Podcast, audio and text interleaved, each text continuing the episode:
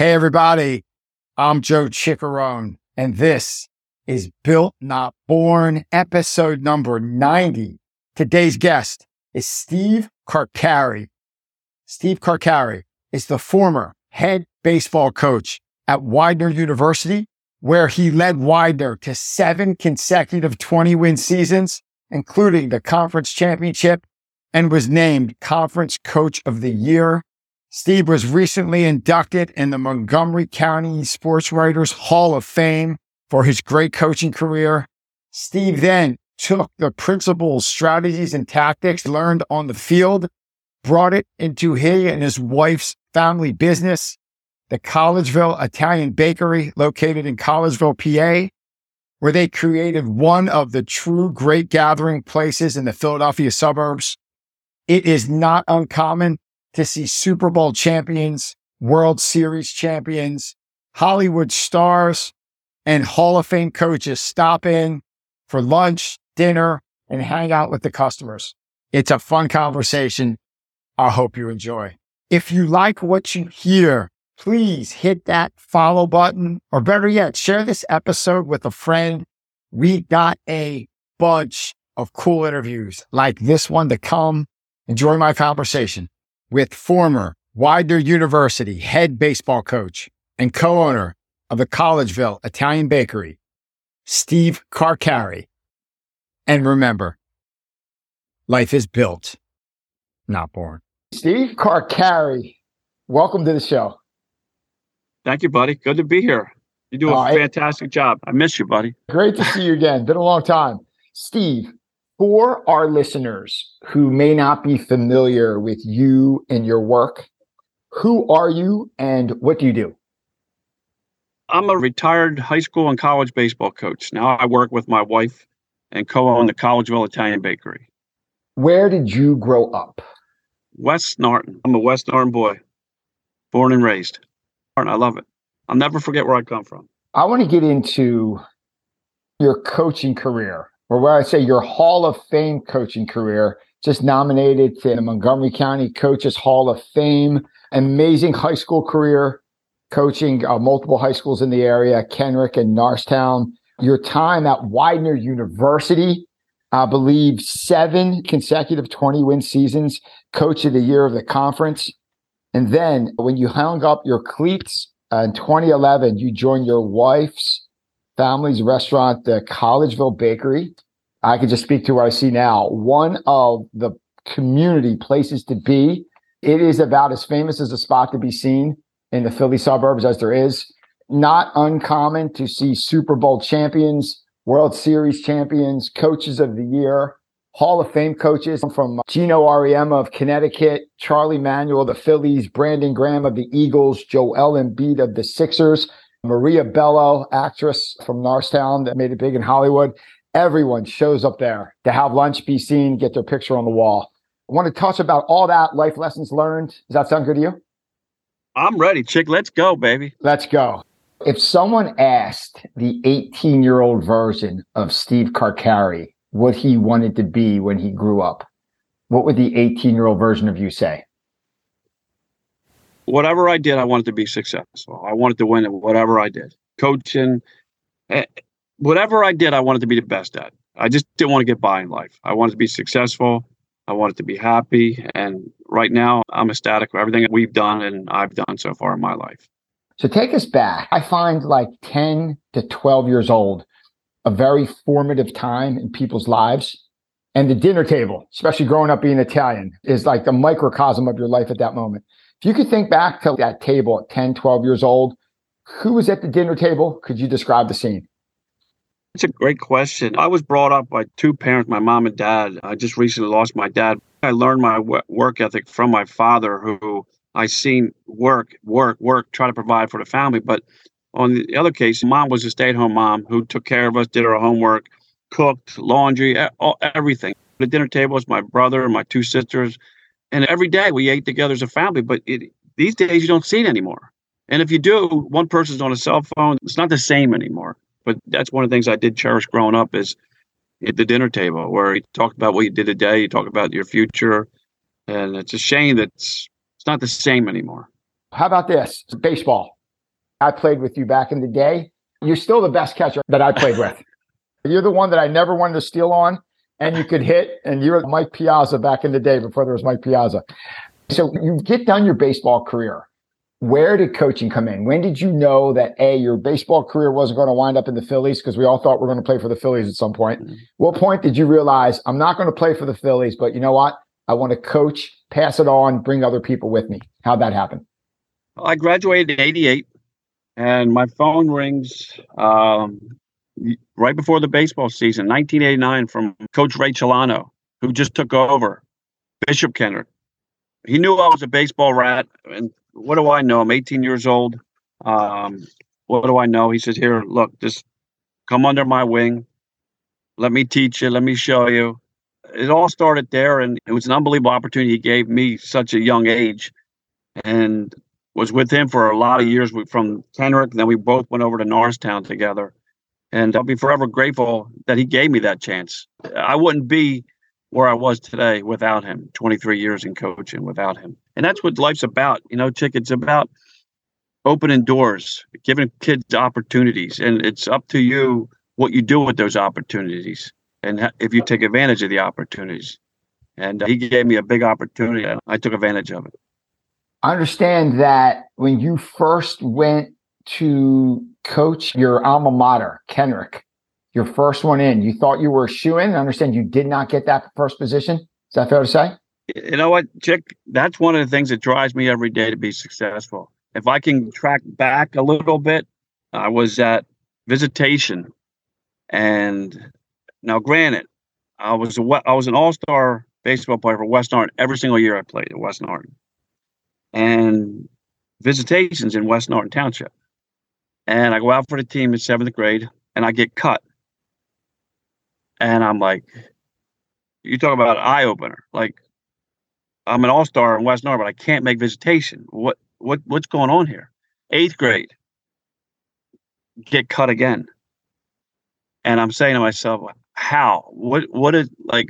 How is this possible? I knew I was the best at that school. I guess the eye the eye the beholder didn't see that, but the following year, I go to Kenrick, and I'll never forget this. Charlie Schmeichel has a sign up day, and he introduces his coaching staff. And who do you think the JV coach is? Oh, that guy. that guy. That guy. Chick, what do you think? I mean, are you serious? So now, Chick, now I got to go against kids from Holy Savior, St. Teresa, St. Paul, St. Eleanor's, Epiphany. I got no shot. I couldn't even make visitation. How am I? How am I supposed to make this team? Right? I said, it is what it is. I went out. So not only did I make the team, I started and was the captain. You tell me how that's possible. So to this day, that drives me more than anything that's ever happened in my life. And I teach my son and my daughter every day don't let anybody ever tell you you can't do something and, and go off a single person's opinion of your talent or your ability. And that just drives me. But it takes me to the question you asked about a Kenrick. So the job did open. I was at Norristown with Ray, and unfortunate circumstances, you know, death of the uh, coach, Coach Thomas. And I thought, what a great, great guy. guy. I learned a lot from him. Yeah. I learned a lot from him. And uh, you know, Chick, we spent many years together with him. And I thought I was prepared. Yes, it was I young. Yes, I thought number one, I was a graduate of school. I did have a few years underneath my belt, not as a head coach of varsity, but I thought I would be the shoe in. I came prepared. I thought I answered the questions correctly. And then a few days later, I get a letter in the mail stating that I wasn't the choice, which was, it was disappointing, but it was what life's about. You know, I learned a lot from that. But fortunately, the position opened a year later and I was more prepared, more organized, and ready for their questions. And after the interview, I got a phone call immediately after and offered me the position, which that was my dream job. I always wanted to coach there. I always wanted to be the head coach where I graduated, uh, and it was a great run. I loved coaching at Kenrick. I loved it. A couple things. One, what's it feel like when you open that letter and you start reading it? You have no idea, like "Dear Steve," and you get all yeah. excited, and then all. Well, you know what, chick? I, you know, I don't know. Back then, you don't know. Is it a letter saying I got the yeah, job? I don't, don't know. know. Yeah. You don't know, and I'm young, and I'm like, oh wow, it's heartbreaking. And the worst part is, they give the job to a, a guy from Carroll Like, are you serious? you know what I mean? Like, what are you thinking? You know I think I who that was. I won't bring them up. I think they learned their lesson. Who made that yeah. hire? And I'm so optimistic, and like I think the world's conspiring to help me out, and it bites me in the ass sometimes. Don't get me wrong, right? But like I would read that letter, and like, oh, they sent me the wrong letter. They messed up. Right? yeah, right. I, mean? I got to call them and tell me they sent me the yeah. wrong letter. I couldn't process not getting that. So what's the first lesson you learned there? Like, what did you learn when you uh, when you went for something you thought you were a shoe in your so-called dream job at that time? You did not get. What life lessons you take out of that? I didn't let the people that didn't vote for me keep me down. I wanted to get better and be better and show them you made the wrong choice. And fortunately, I was able to do that the following year, and show them that I should have been the, the original pick. But you know what, Chick, it, it is what it is, but it makes me a better person today f- from that opportunity that I didn't get the position right away. It makes you better long term, right? In the short term, it's hurtful, but it's something that drives you and propels you. Even maybe to this day, there's something pushing your back because yeah. of you remember that feeling. It made me want it more. I wasn't satisfied and said, you know what? It drove my motivation more to, I'm going to get this. And here's something that I think you could pass on from a player, like playing for the team a couple years later, coaching. There's some people that are sales reps that become the sales manager, or maybe a lawyer who becomes the managing partner. How did you have to adjust what you did, your mindset? What kind of lessons you pull out of that? I think the biggest thing, especially when you're coaching, if you don't ask, the answer is always no. And I use that every single day to, to the way I live. I think people are afraid to fail. I think people are afraid to learn. I think people are afraid to change. I think one of the biggest things in life and in coaching and to what I do today is being organized. And I think if anybody ever said anything about me, I think one of the biggest things I'll tell you is, boy, that guy's organized. I think you live a better life. I think I was prepared as a coach. I knew every day what I wanted to do on the field. I knew every day what I want to do here at the bakery. I think organization is one of the biggest factors in life. I really yeah. do. Doing some research, one of the quotes I keep seeing attributed to you in different articles writing about your coaching career and your business this is a quote from you. You're only as good as your staff. Game on. Game on. Chick, I say that every single day. I say to my employees that they're like, How do you do this? How do you do this? And I say, Look around because Patricia and I are as only good as our staff. I don't care what business you're in, I don't care what team you're coaching. It doesn't matter. You're only good as your staff. You know, we can put people in the right position to su- succeed, but you're only good as your your staff. And we have a phenomenal staff here, and that's what's really driving and and driving this business is our staff. When you're looking to bring people on your coaching staff, when you're at Widener, or maybe bring them into your organization, your bakery now, what do you look for? What traits do you look for? Can I give you a good story? Yeah, hit me. I was at Widener my first year, and I get a phone call from high school coach. Hey, I, I got a player, Joe Smith, for you. I said, oh, This is great. I said, Wow, I don't got to recruit. This is that easy. I got a player coming to me. I don't got to do anything about it. So fall, they allow you four weeks in the fall as a fall program. And I'll never forget it. The first fly ball hit to him, Chicky couldn't play. He broke his nose, blood all over the place. He wasn't a college player. It's like every day in life. To this day, we learn. Every day you learn in life. I hate the word two word. I know, I know, I know. I can't stand that when I coach. I can't stand it when I'm here. If you know, then why did you do it? Yep. But I learned a big valuable lesson is where I was very appreciative of the high school coaches reaching out, but I did the opposite. So if you called me for your player, every high school coach is selling their own player. You're mm-hmm. selling your product. Absolutely. What I did, I called the eight opposing coaches and asked how that player was. I called the head of the umpires. What am I getting? I called the baseball beat writer and what kind of player am I getting here? That's what I did after my first year of Widener. But I, I built a repertoire, I built a relationship with all those people. I built a relationship with all Division One coaches because at Christmas time they would do their cuts for their season, roughly around that time. And Chick, if you swallowed your pride and you said, maybe I'm not good enough at this level, but I'm a firm believer, Chick, I don't care what college you go to, it's what you put in your education, what you get out of it. But you swallow your pride and say, you know what, maybe I'm not good at this level, but I could be a star at Division 3 mm-hmm. and play. It's a whole different ball game. To this day, I still get parents come in and ask me my opinion. I say, well, look, I'll give you my advice. Your son or daughter, whatever sport they play, here's what I want them to do. When they're on the field, look in the dugout or look on the sidelines. And they say, well, what am I looking at? Is that where they want to be next year? What do you mean? You want to play, or you want to sit on the sidelines or sit on the bench? And not doesn't guarantee you Division three that you're going to play, but it's going to give you a better opportunity where you do have a chance to play. And you don't want to kill anybody's dreams. Believe me, I don't want to sound the wrong way here, but you're going to school to get an education, but go to a place where you have an opportunity to play. I think people get caught up on I go to Florida State, I go to Arizona State, I go to LSU or whatever. That's great, but you're not playing. There's only a few select that can go right from this level and play right away. Go to a place where you're able to play. Have four years, enjoy yourself, make a lot of friendships, and have a lot of memories. And I do that now, chick, when I hire somebody. Okay. Is so? you know I'll get information from them and I call the schools because we're not going to let a 16, 17, 18 year old ruin what we got here, especially if it's an athlete and reach out to the coaches like, what am I getting here?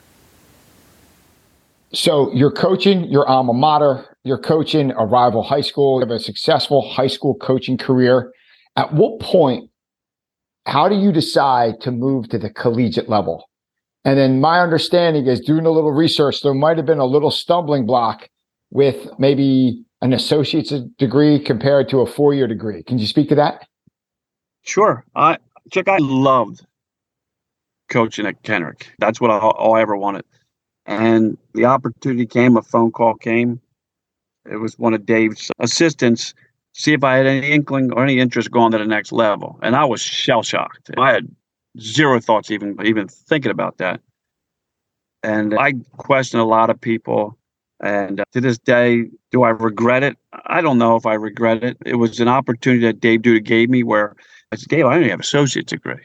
You need a four-year degree. But you know what? This guy fought for me. Man, this guy, he was a director of athletics who came to me, fought for me with the president to be his coach. Chick, I was the only guy on that floor with an associate's degree. Now, what my thinking was, and I always said it to myself, what am I doing different than any of these coaches? I'm coaching more games than any of these guys. I'm doing the same thing they're doing. So what, what what's the difference? You know what I mean? And I was part time. And and that's why Dave's picture is actually on our wall here, and he's on the wall for a reason because he believed in me. He gave me an opportunity. I don't know how many people would give that opportunity to. And he let me do my thing. But I remember when I sat in his office and he spoke to me about what the future was and the building a brand new field. And I told him, and I didn't want it to sound wrong, but I said, Dave, if I come, I'm coming to win. I was very sincere about that. I wasn't playing games. I, and I remember when I walked into the meeting, meeting the guys first time in the summer, and I told them, all due respect, I appreciate the years of service. I really do. I appreciate what you guys have done, but I'm here to win, and I'm going to win now. And I never coached in seniority. I never did. I coached on talent, which I thought was fair. Because if you were a freshman, chick, and you deserve to play, you're playing. I'm here to win. Coaches are hired to be fired. And I came there to win. And I, I thought I was a fair coach. I, I didn't care how many years you were there. I thought it was more competitive. Uh, at practice every day, I was a practice coach. If you didn't give it to me at practice, why should I reward you in the game? Was I hard? Absolutely, I was hard. I was hard. I knew I was hard, but I did it for a reason because I just didn't want these kids to realize in life just to get by. There's a win, or a loss. Well, let's go win. You know, why are we just going to play? I want to win. It was a great run. Dave gave me an opportunity. And the best thing was, Chick, he let me do my thing. He didn't bother me. The only time he even spoke to me was after the year at one on one conferences and, and just gave me his feedback, which I respected, you know.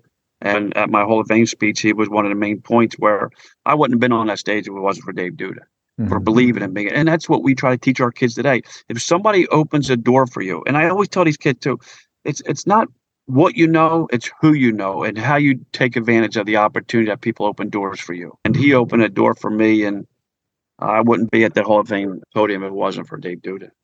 Looking back, so you're a high school coach, and there's a lot of successful high school coaches. What do you think he saw, the athletic director of Widener, Dave Duda? What do you think he saw for him to fight for you so hard to get you through, even if you didn't have the right degree, but you were the right person for the job. What do you think he saw in you? I don't know if I can answer that. Maybe he saw the love of the game. Maybe he saw my drive. Maybe he saw the drive, the love of the game. I was just determined.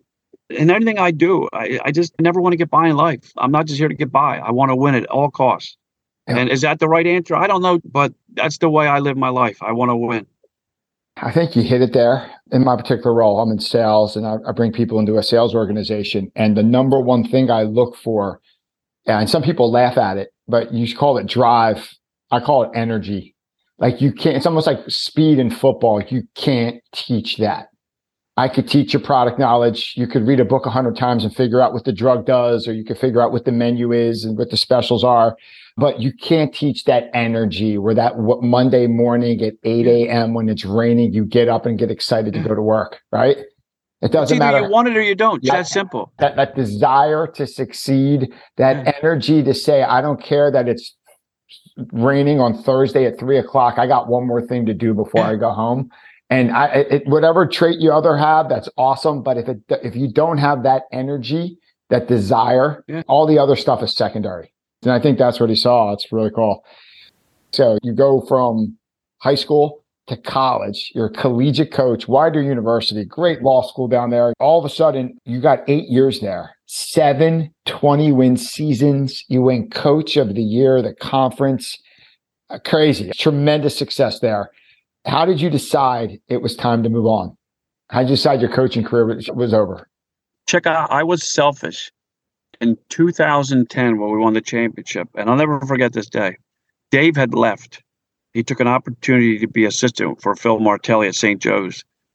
And we won the championship in 2010. Before I even reached out to my parents, immediately after the game, I went to my cell phone and called Dave and didn't personally speak to him, uh, but basically left a message saying, Dave, I think we were right. You don't need a four year degree to win a championship. And we just proved everybody. And, you know, it drove me to, to no end. But it was a great feeling. It was just unbelievable feeling that we had an unbelievable team. And if you would have never thought from the beginning when we started that year to where we finished, that that team would have been a championship team. And uh, these guys just pulled together from the beginning through the end we go from the number one seed and get blown out in the first game, like 22 to 5 or whatever. And Messiah just kept running and running and running and running. And I remember at the game, I didn't blow up on the guys. I said, the best thing about this is we get to come back tomorrow. But God forbid we faced them again. They go home, we stay. We faced them again. And uh, we beat them and they went home. So it was a great feeling. But then we were coming through the losers bracket. So we had to beat E Town twice which our guys is you still have chills. And one of the stars, uh, my captain was just here for dinner Sunday, and every time I see him, it brings back it brings back memories where my captain wouldn't even been a player. Unfortunately, one of our player, our starter, got kicked off by the school, so it opened a door for Tommy to play. Everyday player as our captain. He comes up, hits a monster home run. I think it was a three-run shot at West Lawn, which is a monster field and you say to yourself, here's a kid who took advantage of his opportunity. He Probably wouldn't even been in the game if the guy was still on our team. So not only does he hit the three run homer to win it for us, but he also catches the final out. Awesome. And it's like, that's what it's about. Here's a kid who stayed there. You know what, Chick? He's the captain. He could have sat there and gave me bad body language, but you know what? He bought in. He accepted his role. He was ready for the moment and God forbid he brought Widener championship. And it was unbelievable. That is so cool. So, how do you decide it's time to hang it up? What you feel, what you see? What, what was oh. the thought process? So that year when we won it, I was like, "Wow, we have a lot coming back. I got a lot coming in. We can do this again." We went far, but we didn't win it. But what I learned, it's not about talent. It's about who buys in your program. After 23 years, who accepts their role check, who's a team player, who's not an individual, and, and not about them. It's about being a team player. Doesn't matter if you're a Friday starter or Saturday starter, if you're a weekday starter, doesn't matter. Driving home one day in 2011, and people don't realize, Chick, I live in Collegeville. I'm driving to Chester every day. I spent mm. more money in gas than yeah. I made. So it wasn't about money. You know what I mean? You know, I just never slept. But I said to myself, I didn't want to do it anymore. It's crazy. It just came like that. It just, you know, I spent 23 years check with everybody else's kids. Yeah. Even though my son doesn't play, I, I, you know, you can make as much money as you want, but you can't make time. Yeah.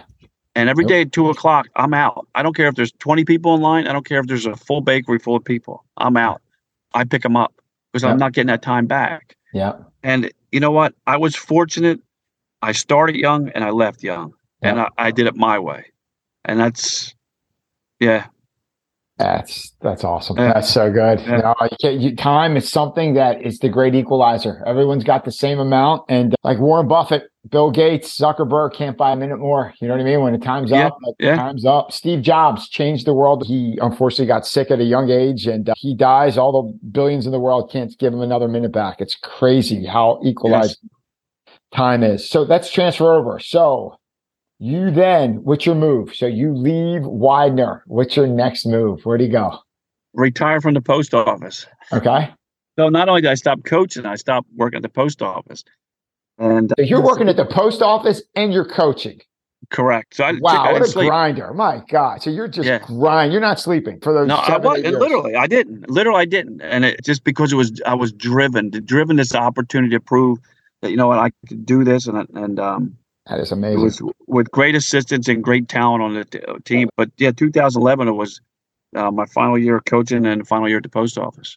So, so it was funny. Both were 23 years, chick. Wow. Both 23. Wow. And it was for Sal Melita who gave me the opportunity when I first started because he knew how much I love coaching. Put me on the early shift at the post office. So allow me to free. You know, it's hard because a lot of people can't get there to practice, can't get there to coach. Yeah. And he gave me that opportunity again. A guy who I, I'm forever grateful who gave me that. I was able to work and do what I love to do. Do you remember yeah. the last time you walked off the baseball field? I do, a playoff game. Yeah. Again, we went far. But we got knocked out and I knew it was time. It was bittersweet. It really was. It was, but it, it was, it was a great run. It was a great run. It was, I'm forever grateful to have the relationships I have with plenty of players. Like I said, they come in here all the time. But it's I think the older they get, I think they'll realize what I was trying to do with when I was mm-hmm. coaching them.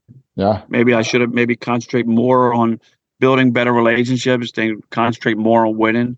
But chick at that young age, my drive was I wanted to win at all costs. Yeah. And I still do it as a business owner.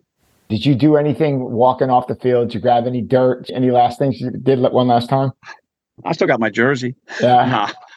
um, no, it, no, I didn't. It just eight years at Widener and eight years Dave Duda gave me to um, do what I love to do at the next level. And you know what, Chick, it all came down to my dad. I was really hesitant to take that job. And I remember Dave kept calling me, you know, I, I gotta, I gotta know, I gotta know, you know, what's going on. And my dad says, you know what? You can always coach high school, but you never know if you get an opportunity to coach at college. Yeah, true. You know, and that's what it came down to. Took it and I, and I ran with it. Yeah. That's great.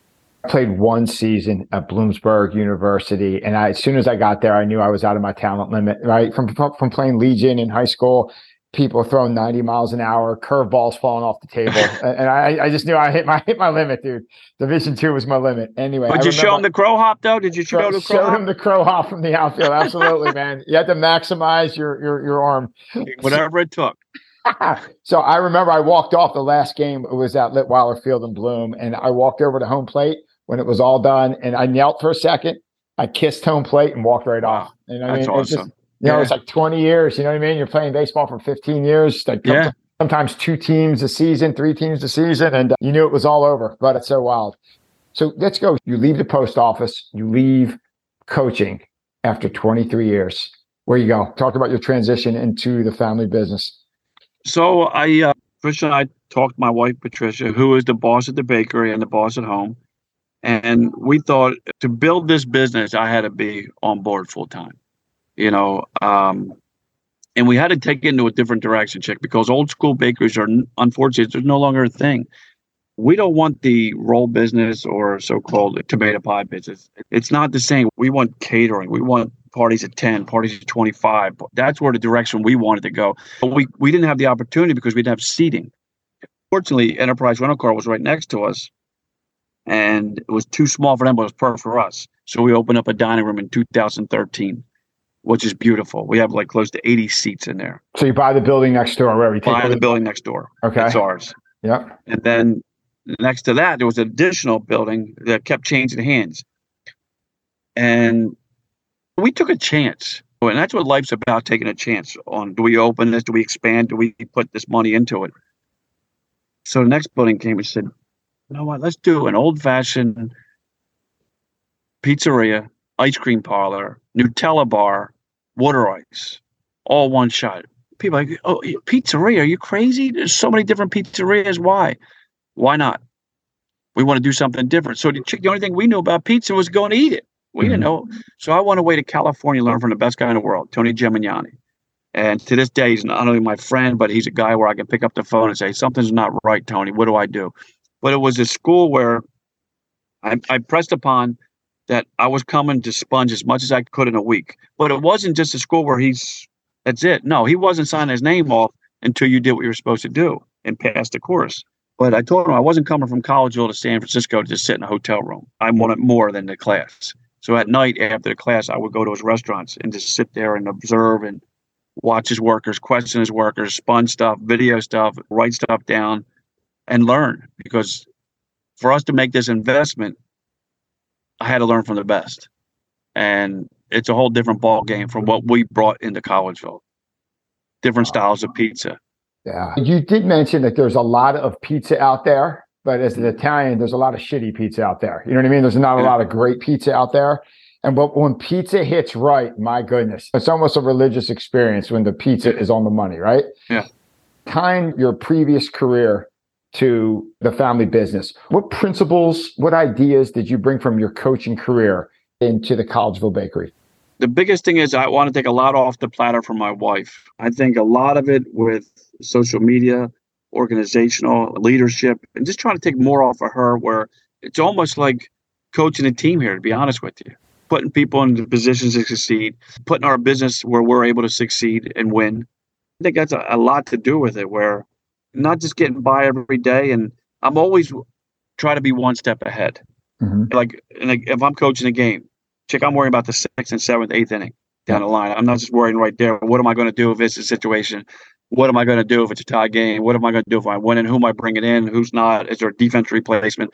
And the same thing goes here, is where we try to build our staff and our scheduling and what's a strong mix the strong people maybe with the inexperienced people to teach them. So there's different things every day that goes on that we try to get better in life and get better at the bakery. A couple things about the bakery that just stand out. One, your Facebook page. Literally, you could post a picture of a pizza and by lunch you have a thousand likes. Tremendous social media presence, tremendous following in the community. Sometimes you would see like an old city or say when Buddakan opened, like somebody was famous in town, Jack Nicholson would go there or like Bradley Cooper would show up at Buddakan. But now like you're in the suburbs of Philly in Collegeville and it is not uncommon to see Joel Embiid there. Brandon Graham, like Super Bowl champions, World Series champions. Mentioned Maria Bello, like stars of Hollywood that, that grew up in Norristown that come back the other day. Geno Auriemma, Hall of Fame basketball coach, University of Connecticut. He picks your place to bring his team for dinner. All right. A crazy. How does that happen? Like, how does that community involvement happen?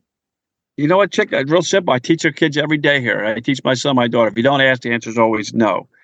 I think we live in a negative world. I think we live in a world where there's a lot of jealousy. There's two things about me. I can give a damn how much money you have, but I care less what titles after your name. Mm-hmm. I think you treat people the way you want to be treated. I think we live in a better life and a better world. I don't know why people think they're better than you because they have this or there's a title after their name. I can care less. I treat everybody the same, no matter what you are, what color you are, how rich, how poor you are, doesn't matter. And I think it's a life lesson where what we try to do here at the bakery is provide a community restaurant for everybody. And it's basically, we try to build a one stop shop here mm-hmm. where, you know, there's something for everybody here. And that, that's what we try to do every day. One of the things I think you guys just hit out of the park, I'm not on social media too much, but when I am on Facebook, I check your page just to see what your community board says the thought of the day or something great happens or maybe a community a sadness in the community like a tragedy it's posted there and it sums up what the community's thinking in five or six words. Can you speak how that came about? What we try to do is uplift the community. You know chick when you and i grow up we had the norristown times herald the daily news the philadelphia inquirer what we try to do is you see the negative. What about the positive? positive? And what we try to do is Nobody cares if I put on my board two pizzas and a bottle of soda for fifteen ninety nine. Nobody cares. But they do care if I put on there that Perk Valley wins a 2023 PAC championship or Springford boys win the PAC championship. Acknowledging kids in the right way, being positive, uplifting their spirit. You show me a kid when they see their name on that sign, uh, it brightens their eyes or open their eyes. You know, I get kids that come in and hey, Mr. Steve, thank you, thank you. They run to the sign, they go underneath, they take a picture, and that's what it's about. If we can do something that simple, that easy to make somebody happy, to show people that hey, you know what, we are looking and we are seeing what they're doing, we are encouraging and recognizing them for what they did good. It's not that hard, chick. It's not hard to be nice. It's not hard to recognize what's wrong with recognize somebody for their success. Doesn't matter age, doesn't matter gender. If somebody does something and we got wind of it, that's what we're about. I think one of the principles you're pulling in there, this is magical in sales, and I think it's magical just in people to people business. You're making it about them, not you. This isn't like, look at me, look at me, look at this is our special, this is about us.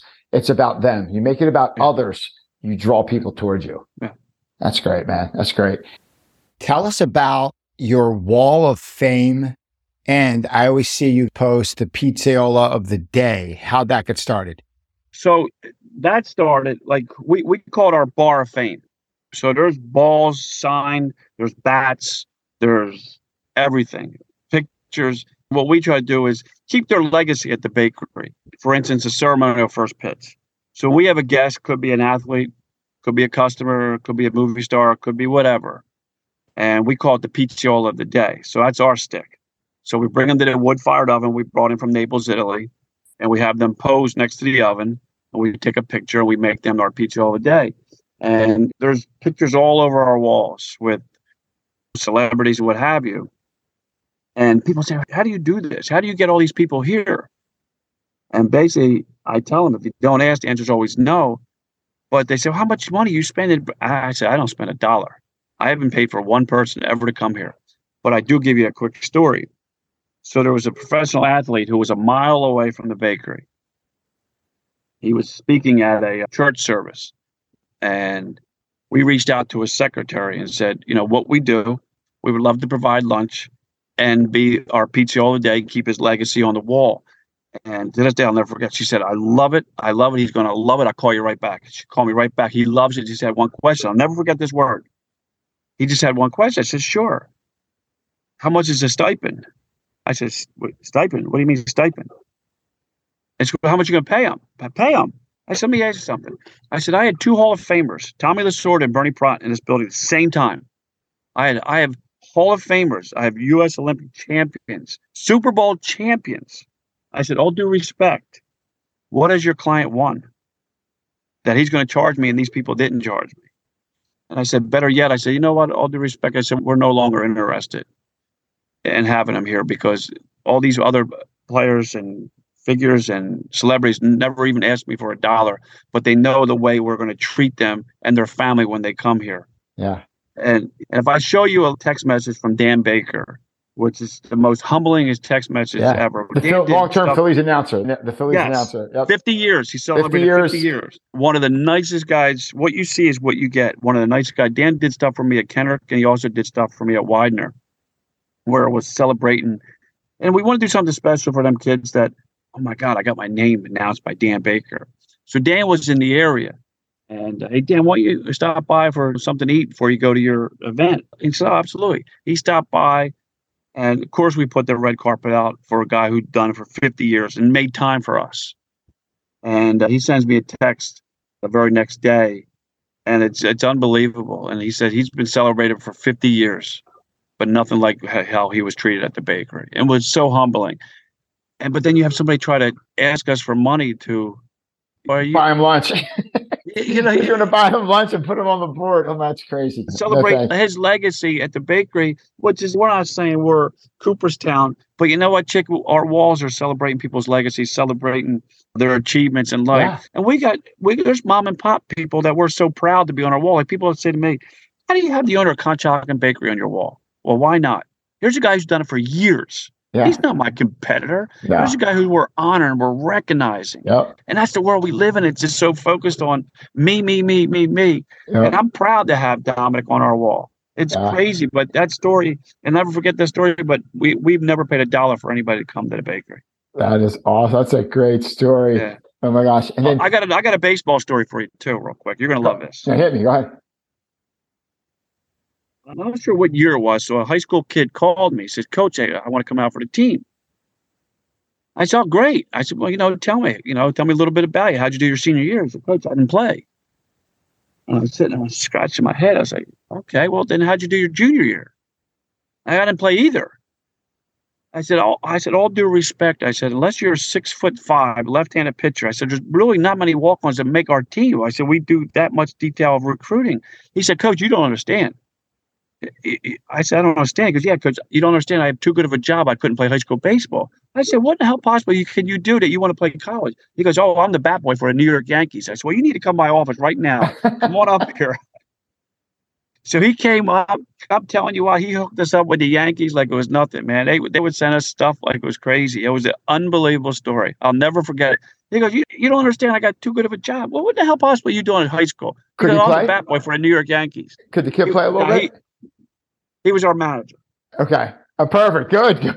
That's perfect. But you Everybody know, wins there. You know what I mean? Yeah. But it's such a great story. Like, like what, this guy's kind of trying for the team, and like he didn't play junior year, senior year in high school. What, what are you doing? You know, it's uh, crazy. I want to shift gears a bit to a point of the interview we call "Share Your Secrets," so our listeners get to know you a bit more as a person. Steve, looking back, all the things you're up against in your life, What's the biggest challenge you ever faced? Telling me I couldn't do something. Look back and you say, you know what, you're not.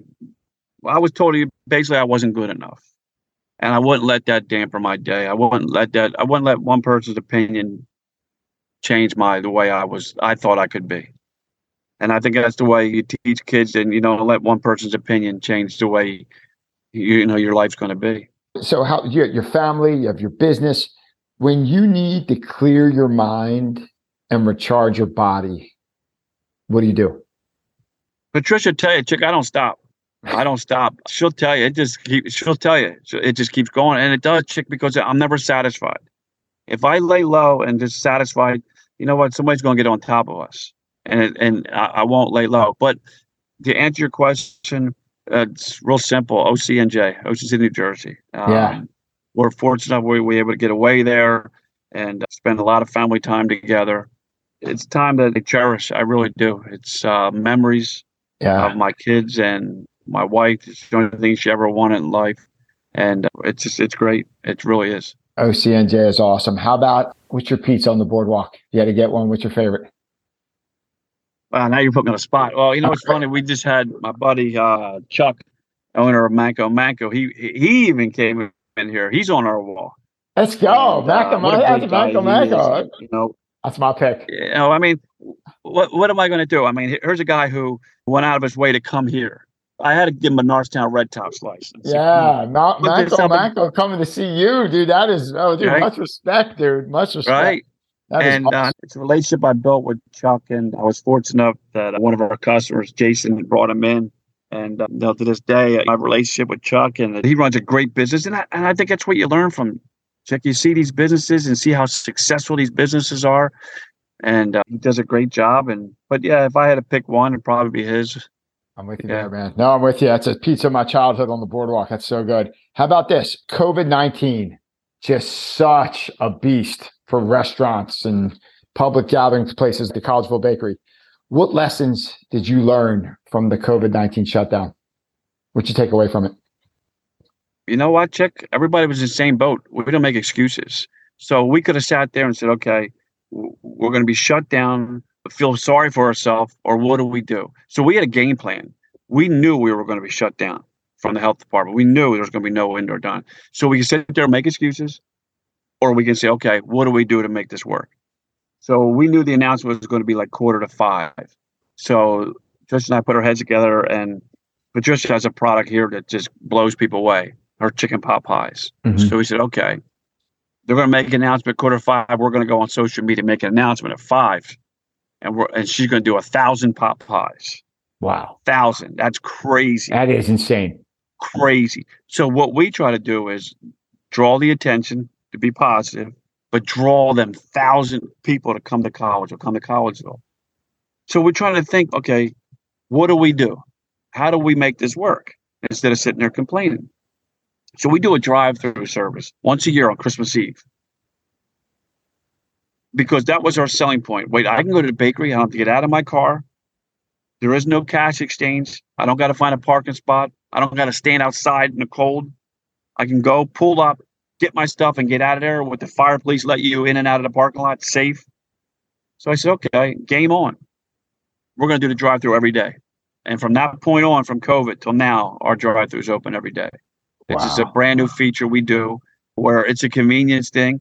So it's not like where you pull up chicken, you order. It's where you pre-order. Yep. And you come around and we come out and we t- give you your order. So yeah. that was a game changer for us. It really was. Wow. Like you said, no excuses. You basically adapt, adapt, adapt, and just make it work. We did, man. we did so many different things, Chick. We did cake kits, we did pizza kits because everybody was home. So what do you do? So everybody's home. So okay.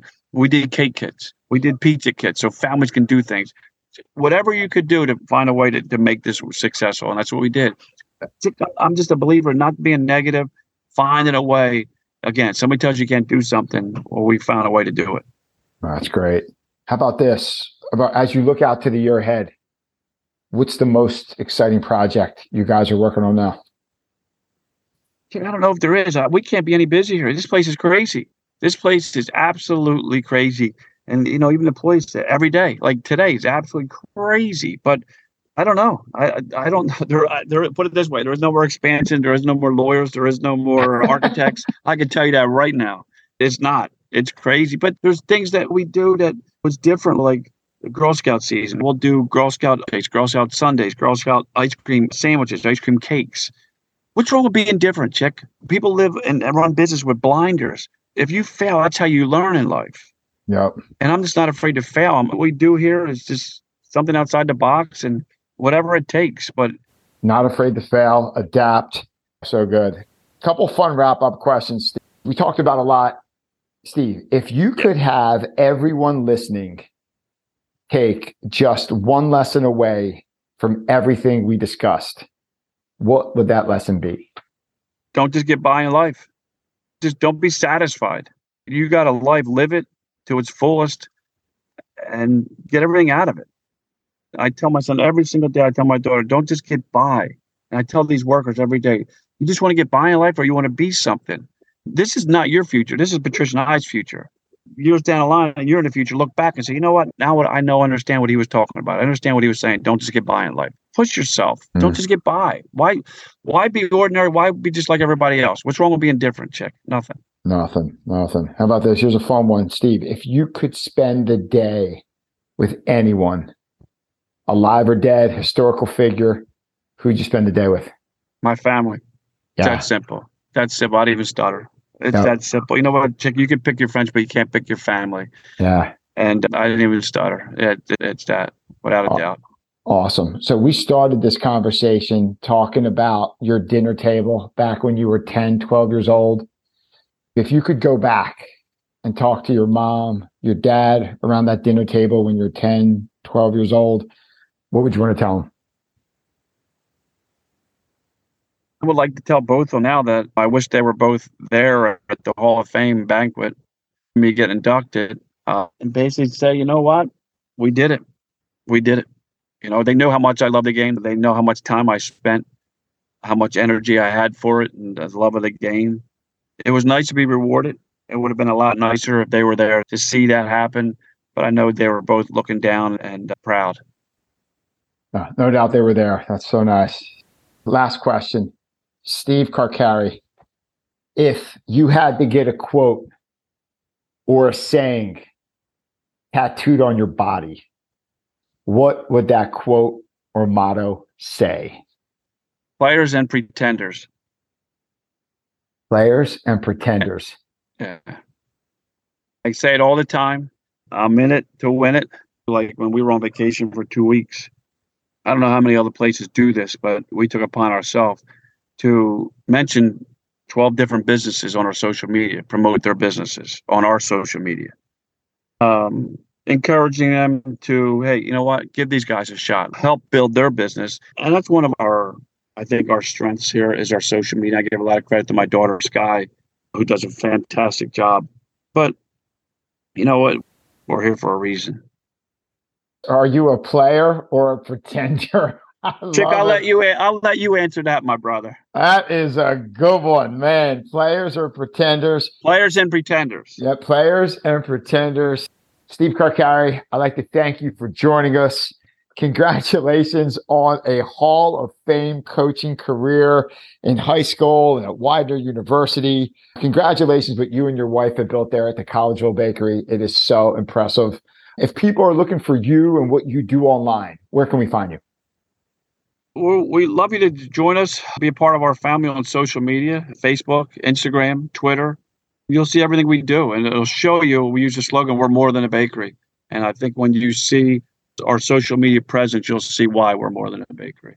But I personally like to thank you, Chick, for inviting me. I'm humbled. I'm honored. There's so many other guests you could have done this with. It truly means the world to me for you to take this time to have me on your program. It, it means the world to me. It really does. It's an honor to have you on. You've been on my list to interview for quite some time. I'm glad we finally connected. Steve, I wish you nothing but the best, man. Rock on and hope to see you at the bakery soon. Thanks for joining us, brother. My man. I appreciate it, brother. I really do. Thank you. Hey, everyone. It's Joe. Thank you so much for listening. Hope you enjoyed the episode. If you could, please give us a five star rating on your podcast listening app. Or better yet, share the episode with a friend. That really goes a long way of helping the podcast grow and connecting it with a bigger audience. Thanks so much. Talk soon.